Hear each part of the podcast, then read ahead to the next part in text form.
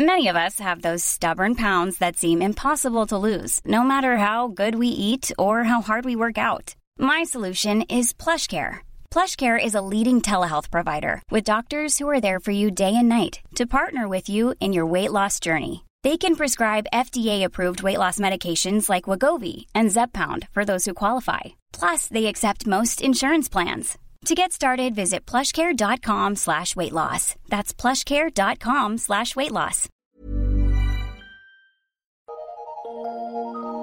Eu sou Mário Persona e essas são as respostas que eu dei aos que me perguntaram sobre a Bíblia.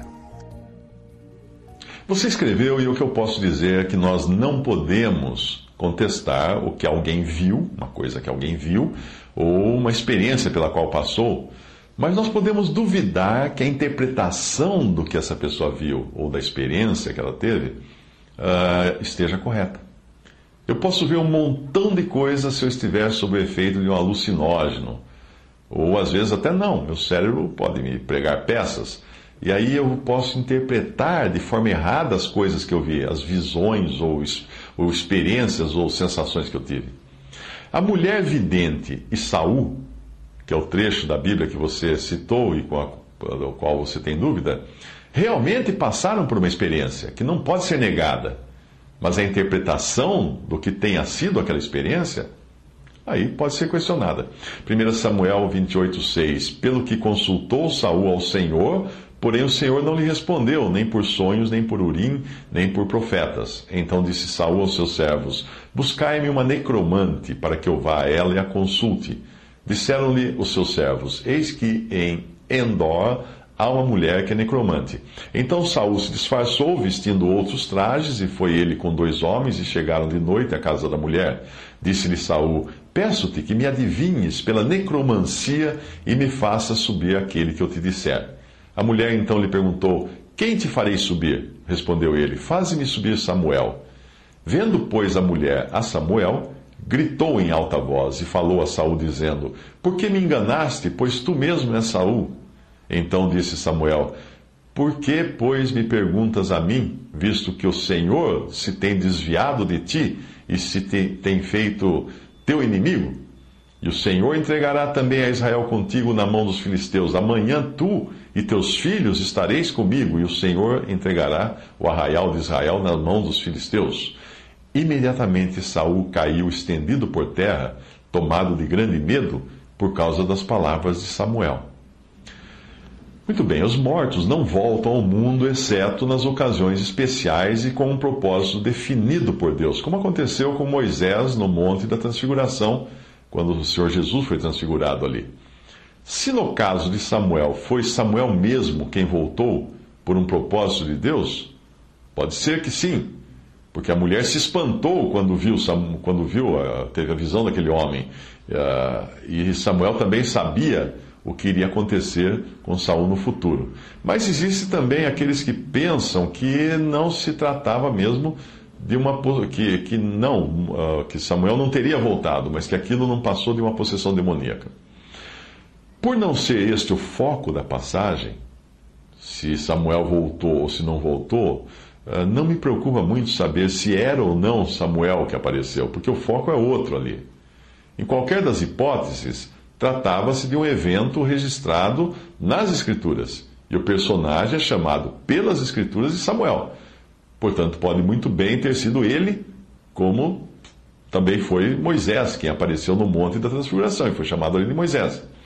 Mas o propósito da passagem ali de Samuel com a, aquela necromante não era, o assunto ali não é falar da volta dos mortos, mas falar da desgraça em que Saul caiu por duvidar de Deus. Em passagens assim, quando não nos é dito com exatidão alguma coisa, é preciso buscar saber o que está sendo dito com exatidão.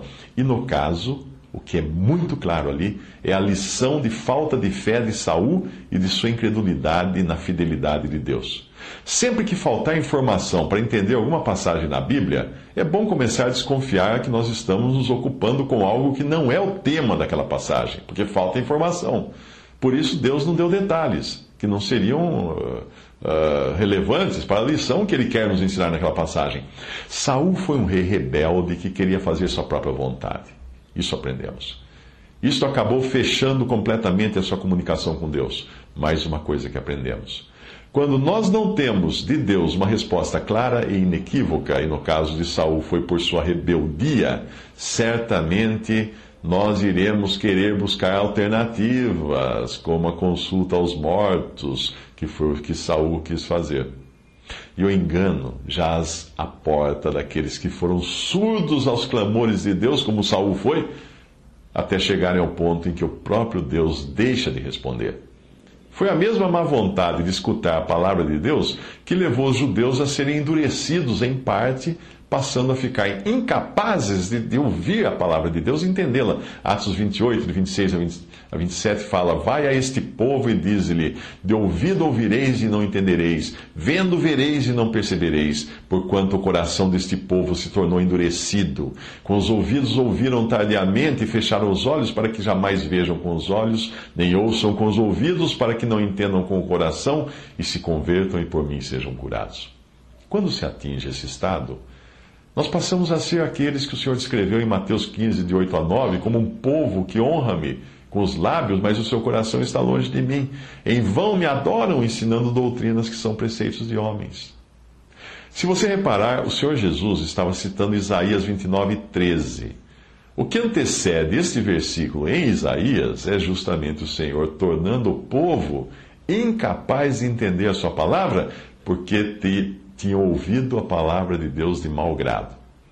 Estando prontos a escutar a palavra de Deus e tê-la como decisiva em toda, eh, em toda ocasião, nós teremos discernimento da parte de Deus. Será que nós estamos prontos para ouvi-la? Ou será que nós estamos nos ocupando com coisas que não são o propósito que Deus quer nos ensinar?